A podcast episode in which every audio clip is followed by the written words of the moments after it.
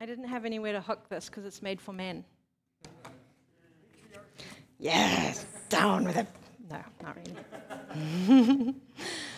um, I'm excited to be back. I, this is my first time back at church for since March, so that's cool. Yeah, it feels, it feels the same but different. And um, it's really weird driving through town when you haven't been in town and you're like, oh, look at that tree. Oh, they've planted. And next, like, oh, yeah, you haven't seen any of this. so I have been out to two places Meijer once, like last week, and Trader Joe's in the middle of the whole thing because I was going stir fry crazy. so we went down to Trader Joe's. That was our exciting trip.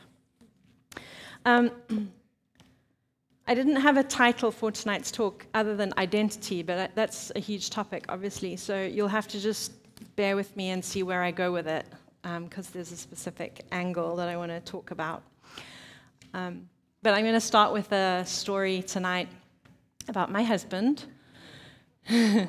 um, when we, I, I can't remember if it was before or after we heard we were moving to Indiana, but um, his big brother decided that they needed, he and his two brothers needed to go on a big adventure with a big B and a big A. So a big adventure together. And um, his big brother paid for the three of them to go and um, climb Mount Kilimanjaro. So this was their big adventure as brothers. And um, I allowed him to do that. and he and he had a he, it was a very big adventure because he kind of almost died of a bacteria, which is not as exciting as falling off the mountain or whatever. But um, he was pretty sick all the way up, and when he got back home, he was told by the doctor that he had a notifiable disease, and so he was very ill actually. Um, and he also grew a great beard, which, because he was away, because when you go up Kilimanjaro, you have to like go there and then you have to go to base camp and then you have to acclimatize and then go up and come down again and all of that stuff. So it's quite a, a whole, the whole thing. It's quite a big deal. Um, his beard was way longer than Bill's beard is right now. But you're getting there, Bill. Anyway, I wouldn't kiss him when he got home until he had shaved, which he was very disappointed about yeah, so see how long he lasts, Susie. Yeah. Nick only lasted about like two hours, and he was like, okay, I'm going to shave it off. I need a kiss. so, yeah. Um, so, Nick has an adventurous heart. He enjoys adventure. And um, I think most men would probably take up an adventure like that, and probably quite a lot of women too. Um, now, I I'm wanting tonight to compare Nick to someone who some of you may know. He used to come to Kingdom Life. His name is Luke Hall. And he was a Taylor student, and he graduated um, years, a few years ago. Um, but Luke Hall used to come to Kingdom Life, and while he was at Taylor, we discovered something about him. Was it his climbing wall? Yes. We discovered something about him because we have a barn, and students like to store things in our barn, either when they go away for the summer or when they leave. And they'll say, Oh, could I just keep it there and I'll figure out how to get it? And then it stays there forever. the Hefts know about this really well, yeah. Um, and so his climbing wall ended up in our barn for quite a long time. Um, he also had, he didn't store any of this stuff in our barn, but he also had a whole lot of other equipment. Um, a really fancy bicycle and all the cycling gear, um, really fancy camera and all of the gear that goes with that. And then he got a snowboard, and I'm sure he had a whole lot of other stuff. But after he graduated, Luke um, was very lucky to get a job um, taking tours around Europe cycling tours. So he basically got to travel, get paid to travel and cycle, which he was really great at. And then he discovered that he was really good at doing that. And so he started running tours doing other things like snowboarding. And he would take photographs while doing this. And um, if you go on his Instagram feed now, you will see Luke Hall did not have one big adventure like my husband. He is an capital A adventurer. Yeah, so his Instagram is really worth looking at. Luke Hall, I think. Anyway, we might post something on the Kingdom Life Instagram because he would love you, everyone to follow him, I'm sure. So um, the point that I'm trying to make with these two stories is that um, there's a difference between loving doing something or what you do and who you are. So Nick loves adventuring, but he isn't necessarily defined by being an adventurer. There's many other things he would call himself being defined by. And um, in life, what we do and who we are are two very different things. And so that's kind of what I want to talk about tonight. Because um, what we do is really a goal oriented thing, whereas life is more about just reaching goals. Um, who you are is how you live every day. And I think who we are um, in life, who we are starts from when you're born. You're kind of defined in the beginning, in a sense, by what your parents decided. And so you are defined by your DNA and perhaps where you are born and where you grow up, um, or how you grow up. And I, our identity in that sense is set for us to begin with. But after that, um, after that time of um, early life, as we, uh, be, we gain independence, we start to decide who am I? And it's not, not so much what your parents decide anymore. And as we get older and older, we find that who we are, it's either set by um, things that happen to us and we just allow them to happen to us, or we choose who we are.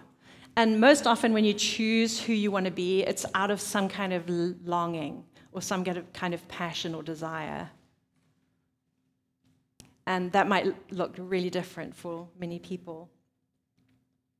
But um, today, I want to use some examples um, in terms of what makes you who you are. The first is marriage and another is parenting.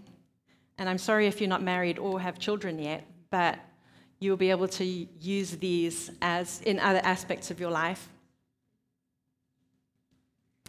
Um, when you get married, for example, you build up to that point, and it comes out of generally a, a choice that you're making.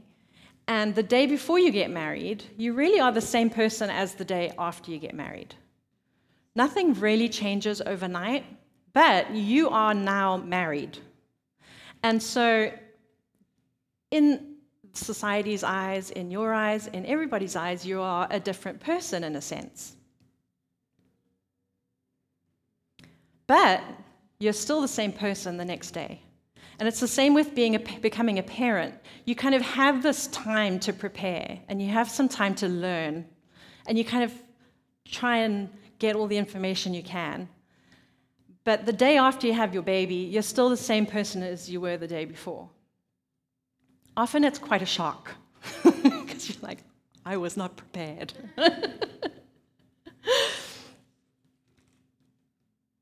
and in a way, it's the same, it's the same in our relationship with God because our relationship with Him when we come to a decision to know Him and to choose Him. It's a choice, and something happens in terms of who you are, but you're still the same person as before you prayed the prayer.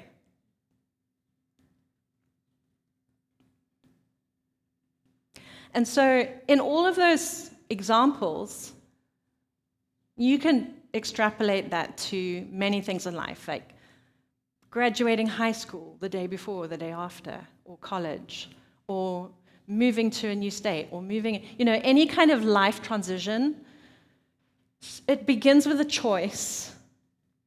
And you, your identity in, as such is changed by some kind of rite of passage. whether it's a celebration or a birth. Society has this way of trying to prepare us for those changes.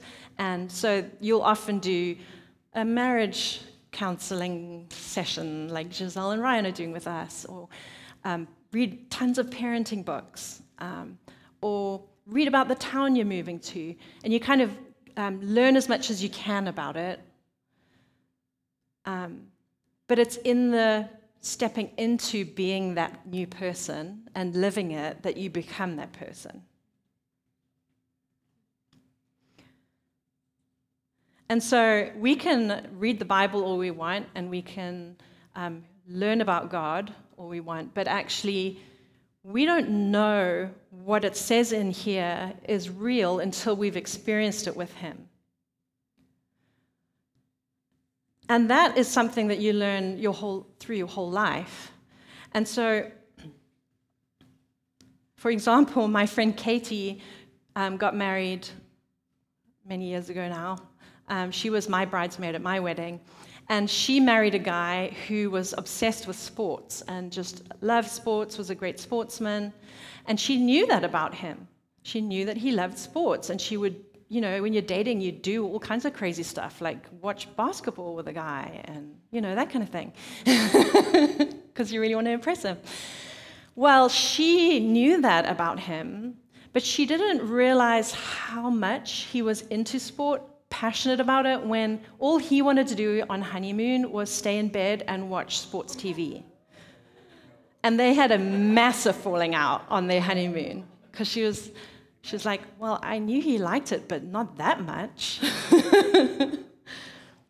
and it's the same with having a baby or getting married or you know anything. You go, the experience of the daily life of it is going to throw you some curveballs. There's going to be things that you're like, it I, I kind of thought I understood that about God, but I don't get it now. So, what about His justice? Like, oh yeah, that sounded great when I was learning about it, but I'm in this situation and there's an injustice, and why is He not coming through? You know, and so there's things like this that start to work out as we live.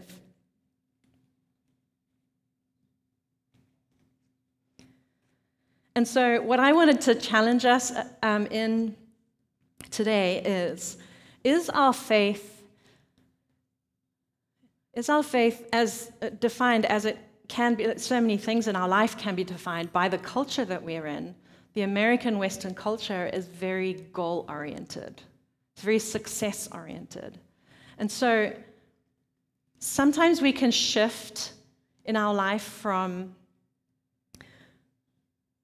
our faith being something like a marriage, which, yes, you can, you can achieve things in marriage, you can work towards certain goals, but you would never say, Oh, I've been married 20 years, I am now at the top of my game.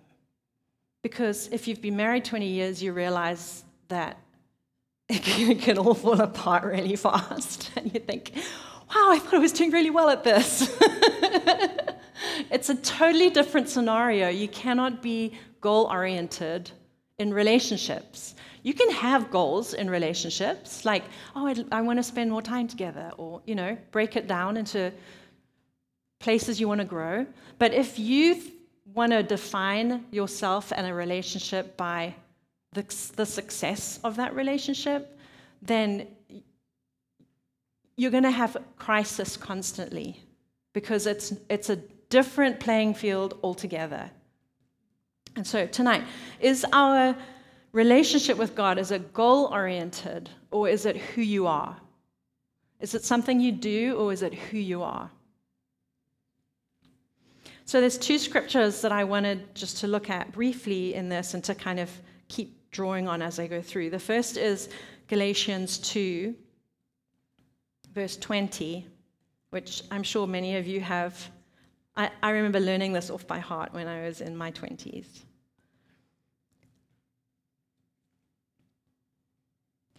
I have been crucified with Christ. It is no longer I that lives, but Christ who lives in me.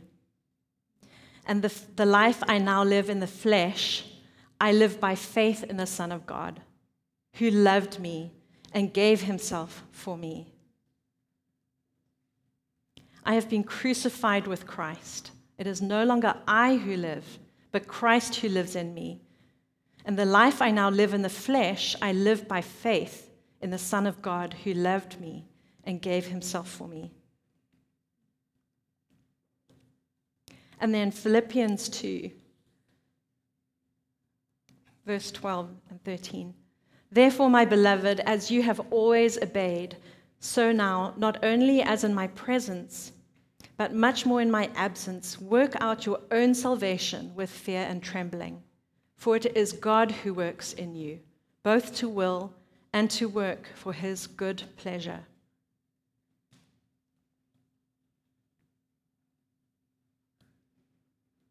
And so um, these two verses really talk about what happens when we make that choice. And we get taught about this so much um, right, right through our Christian walk um, that, you know, all the different aspects of our identity in Christ. What does it mean to be a Christian? And when we make that choice to believe, we get told that there's a spiritual transaction that takes place. You know, my sins are placed on Christ and they die with him. And I'm raised again. And scripture is absolutely full of teaching on who we are in Christ. And so there's just, I mean, if you, if you want to immerse yourself in what does that mean, who I am? What is my identity in Christ? There's so much in here to read. But what I want to really emphasize tonight is that that choice that we make, that moment of spiritual transaction, we are a different person, but we're the same person. So, our spirits uh, the old man, as scripture says, has been set aside, has been crucified, has died. And we are made alive again. We're a new person. But the day after you get married, you're married and you're in love and you love this person, but you still do the same things as you did yesterday. And um, I was recently, um, I love history. Okay, I love history. And so we were studying um, Emperor Constantine, and um, a lot of secular historians go on and on about how Constantine, well, he became a Christian overnight on the battlefield because he saw a vision, and um, but he must have not really meant it because he went on and did all these really non Christian things. But the point was, yes, he became a Christian through a vision, but he had, he had no teaching. He had been brought up in a secular, well, in a Roman culture, and he had to learn. And so in a, we were lucky in a Christian college, you learn that, yes, Constantine did do some horrific things, you know, and he was, did compromise, but as he grew and got older, he changed those ways. And we as Christians recognize when you're a new Christian, there's character traits that you would expect in a, um, a Christian who's been, you know, known God for 20 years, but you, you wouldn't hold that standard for a brand new Christian. Say somebody who became a Christian in prison. You know, um, when I was in England, I was running prison ministry for a church, and I would meet many men who had come out of prison and they had just met Christ in prison. And in England, they do not have a church culture. So these men had never been to church in their lives. In fact, Jesus, they'd probably only heard Jesus at Christmas, and even then, maybe not, because you don't really say that anymore around Christmas. And so they had no idea about him. And, and yet they had this burning desire to please God because they had met Him. He had met Him by the Holy Spirit.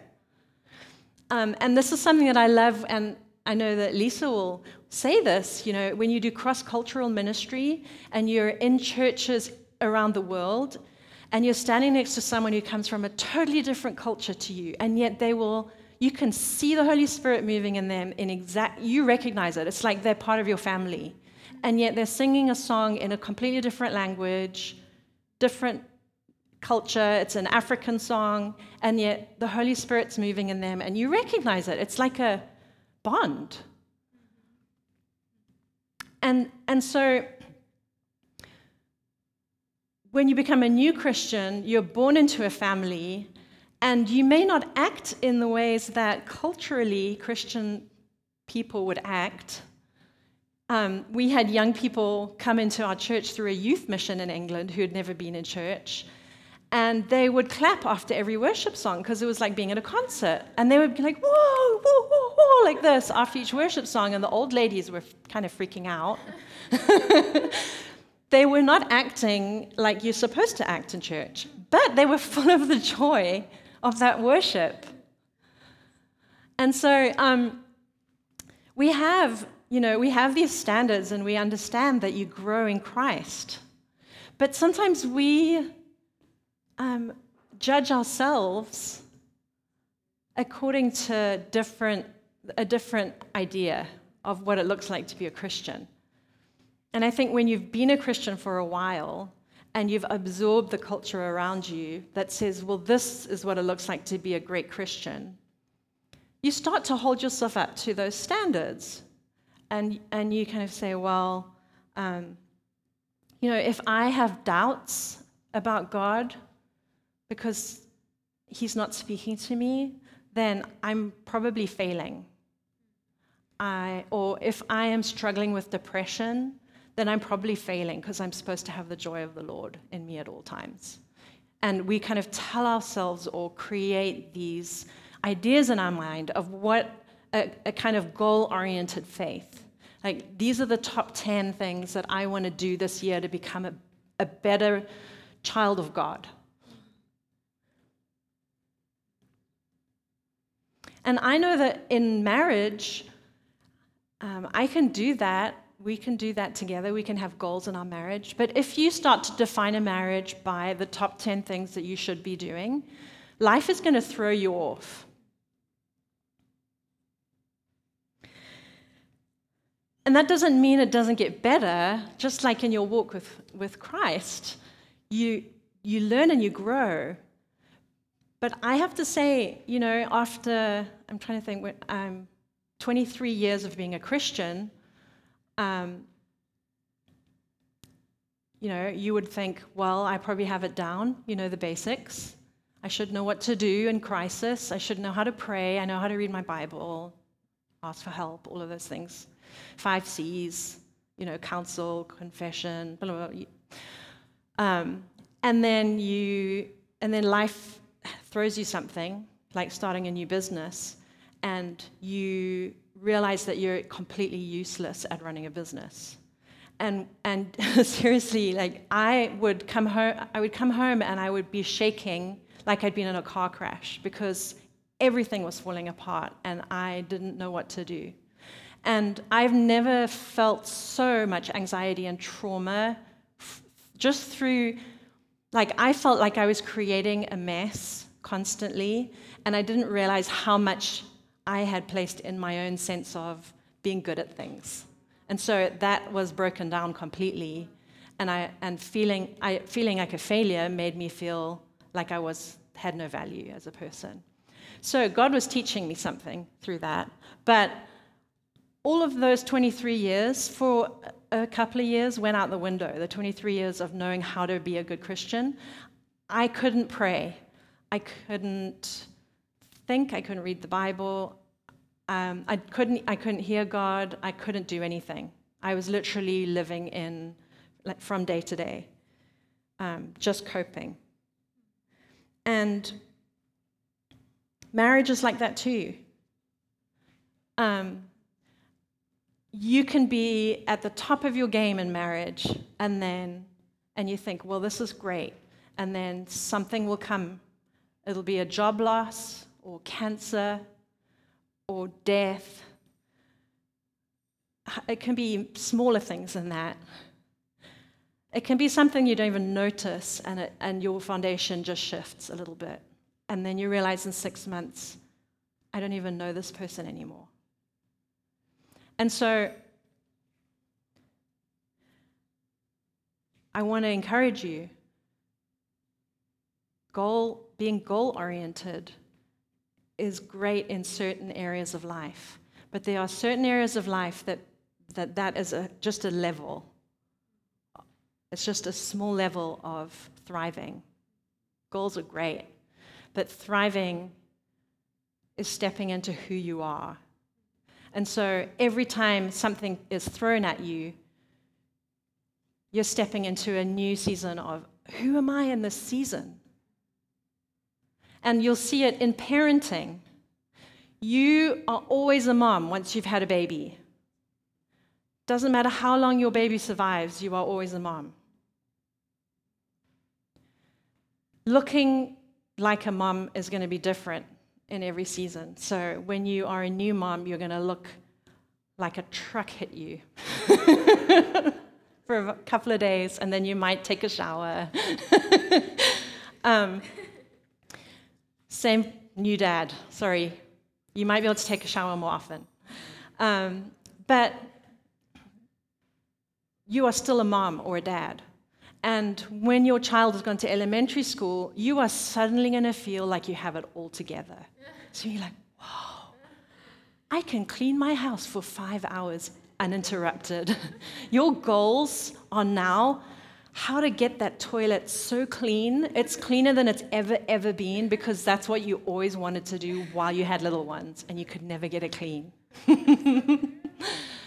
and after a while, you'll start to think about, oh, I can do something else with my life, which is very exciting and terrifying.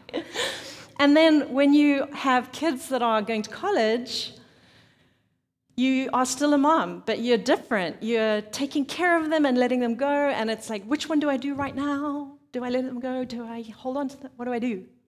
And that's really scary. Um, and then you can become an older mom and your, your kids go somewhere else in the world. And I don't know what that will look like for me yet. But it means that I am a mom right through those times, but being a mom looks so different in each of those seasons. And what it looks like every day is so different. So when you're a new mom, your whole, every moment of your day is literally meeting a need. Like you just cannot stop meeting the needs and then you start again. And when you're a new Christian, you have to learn all kinds of things how to read the Bible. How do I hear the Holy Spirit? Is it me? Is that is God really there? Does he actually exist? Was somebody trying to get me into a cult? and when you've been a Christian 40 years and you've read the Bible, like you could, verses come in your head all day and you know where they are. You might not know where they are, but they're there. It's like part of your thought pattern because you've read it so many times and you've lived it then you might not sit down and read the Bible every day. You might still. But it's different to when, you when you, every word you read is like, what? What does that even mean? It's so weird.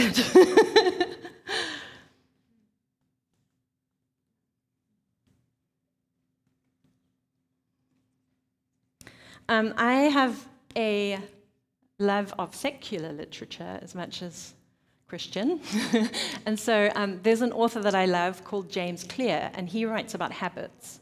Um, and he's a, an oh, stop it. Matt makes noises in the front, and I don't know what it means. like squeak noises. Um, so James Clear wrote Atomic Habits, which is a best-selling book on habits. But I, I can honestly say it changed my life. One of the things he said that I read often is this professionals stick to the schedule, amateurs let life get in the way. Professionals know what is important to them and work towards it with purpose. Amateurs get pulled off course by the urgencies of life. And so he talks about this in terms of, of uh, the secular life, things like health or our career. Um, but the key part of this is that he says, look at how many areas of our lives we make goal oriented when it's actually supposed to be who we are. So when you are learning when you're growing up, you know, about yourself, what you want to be, you say, "Oh, I really want to be a fireman." Or I really want to be a writer. And as you get older, those dreams become more focused and more complex. But there's some kind of thing that happens in our brains where we think, well, if I just get to this point, if I have published a novel, then I will be a writer. But the, the lie behind that is that there's so much that goes into becoming a writer that um, being a writer, if you are a writer, publishing a novel is like, oh, did that just happen? Because you have to write every day, a lot of hours, and you have to be really bad at writing, and you have to keep going. And you have to be so in love with writing that you write because you love writing, not because you want to publish a novel and therefore be a writer. And it's the same with health. You know, we all have this picture in our minds of, well, my perfect body would be that. And so if I follow this program, then I will become this person. And we forget that once you've done the program and become the person, unless you carry on doing the program for the rest of your life, you will stop being this person very fast and you will become who you were before. so, a healthy person should not be a goal, being a healthy person. It should be who you are. I am a healthy person. That means that for the rest of my life, these are the things that I will do because I am a healthy person. That was, for me, that was like, what? I've been doing it wrong my whole life. I've been dieting for however long it took to get to this weight, and then I was done. Dang it. Instead, for me, I got to know my body and my limitations. And then I said, oh, I can actually, this is who I can be for the rest of my life. And it's sustainable. and that changed everything. and so James Clear also says, um, this is this, I love this. Fall in love with boredom. Fall in love with boredom. Fall in love with process. Fall in love with practice, and the results will be secondary. And I wanted to say that tonight when it comes to marriage and parenting and your relationship with God and anything else that you really care about, fall in love with boredom. Because if you drop out whenever you're bored, then you don't really care. I remember being a new mom and thinking, what have I done? I am so bored how much longer will I have to do this? and then I realized, like, 15 years later, that I was still doing it. And actually, I was enjoying it. I had enjoyed large parts of it. But in the very, like, that first two weeks, I had this realization that I had given my life away. And I was slightly terrified by that. And actually, I found many ways to be really interested in being a parent. It just took a little of adjustment in my mindset. And so you need to ask yourself do I need to constantly be succeeding in this area of my life to believe that I am something? Do I need to be succeeding at my relationship with God to believe that I am His child? Do I need to be succeeding at my relationship with God to believe that He died for me, to believe that I am a new man in Christ. If you take this perspective, then a lot of the stuff that we read in Scripture that kind of is hard to get our heads around, for example, the teaching about um, being no longer being a sinner. When you, when you died with Christ and you rose again, his righteousness was given to you. You are made righteous by Christ's death. And some you'll hear some teaching that says, "Oh, you don't actually you can't sin anymore then. Your identity is no longer a sinner." But they're getting a little messed up there, you see, because you are no longer a sinner, but you can still sin. I can be married and act like I'm not married, but I'll still be married. And what happens then? Well, we have a crisis. so, as we live as new Christians, we might sin, but it goes against who we are. Why? Because God has put himself inside us. And so we're like, oh my gosh, this feels really bad. That's the difference. That's the change. Your identity has changed. And now when you act like your past, it doesn't, it doesn't feel right anymore. And so over time, those behaviors change. Now, if you decide to become a Christian and then you're like, okay, well, that was a great choice. I'm going to go off and just forget about that whole thing. Well, you can get married and then leave the church and go somewhere else and, and never see that person again. And in status, you're married, but you're not, you're not married. That's not who you are. It's a piece of paper. And it's the same with being a Christian. And so, my question is you've made a choice. Do you choose every day? Because when you're married, when you're a parent, you choose every day. You choose either to fight against that and be like, oh, I hate, I hate this being a Christian thing. It means I have to like go to church and, you know, I can't watch Netflix. Just kidding. um, or you can be like, I am a Christian every morning. This is who I am. I wonder what I'll learn about God today. I wonder what I'll learn about me today. And then not be like, well, if I haven't done this, this, and this, and I failed today, but let it be a journey and a, let it be an adventure it's a choice every day. And you also choose to step into behavior and growth.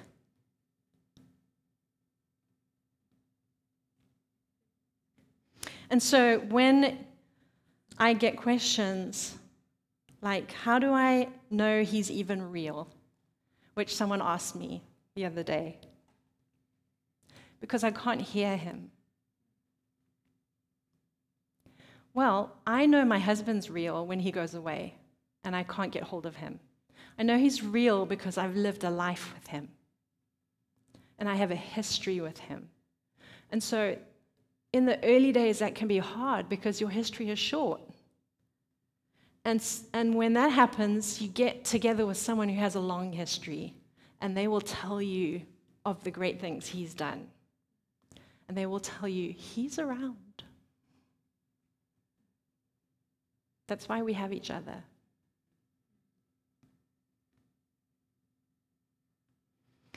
And I know that He's there because being God's child has made me who I am today. And so when I wake up in the morning, my story is intertwined with His now, and it'll never be separated.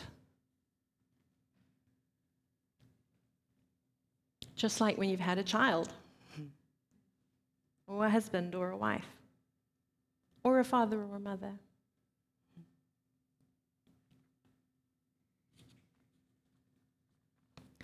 Let's pray.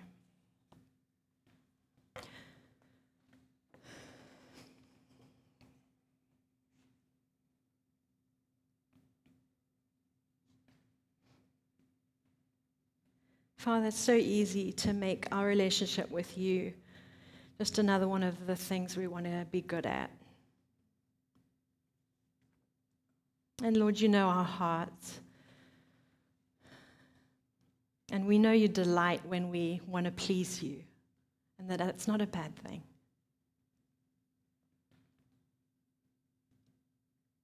Lord, teach us that our life with you can, is just so much more than a list of things to do or some kind of uh, ever increasing line that we need to follow to get to some kind of destination.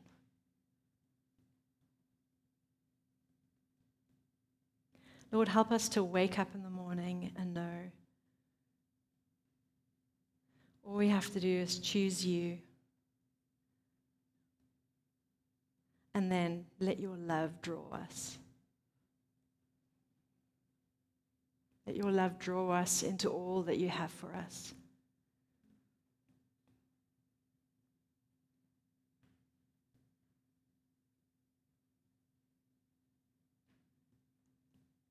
Because, Lord, loving you is not something that we do, it's who we are.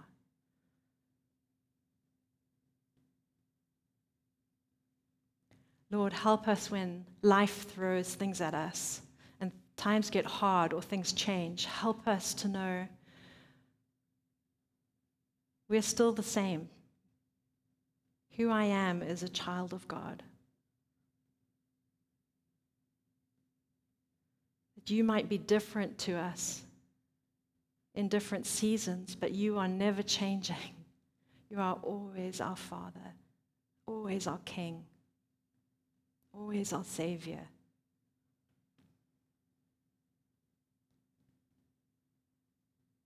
Lord, help us to put aside the old habits when you're drawing us into new ones, when you're saying, This is a new season. I want you to do things differently with me in this season.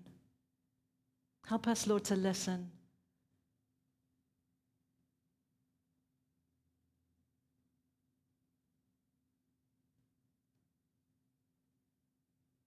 Holy Spirit, just give, give us a deep sense, a deep understanding of the belonging that we have in your family.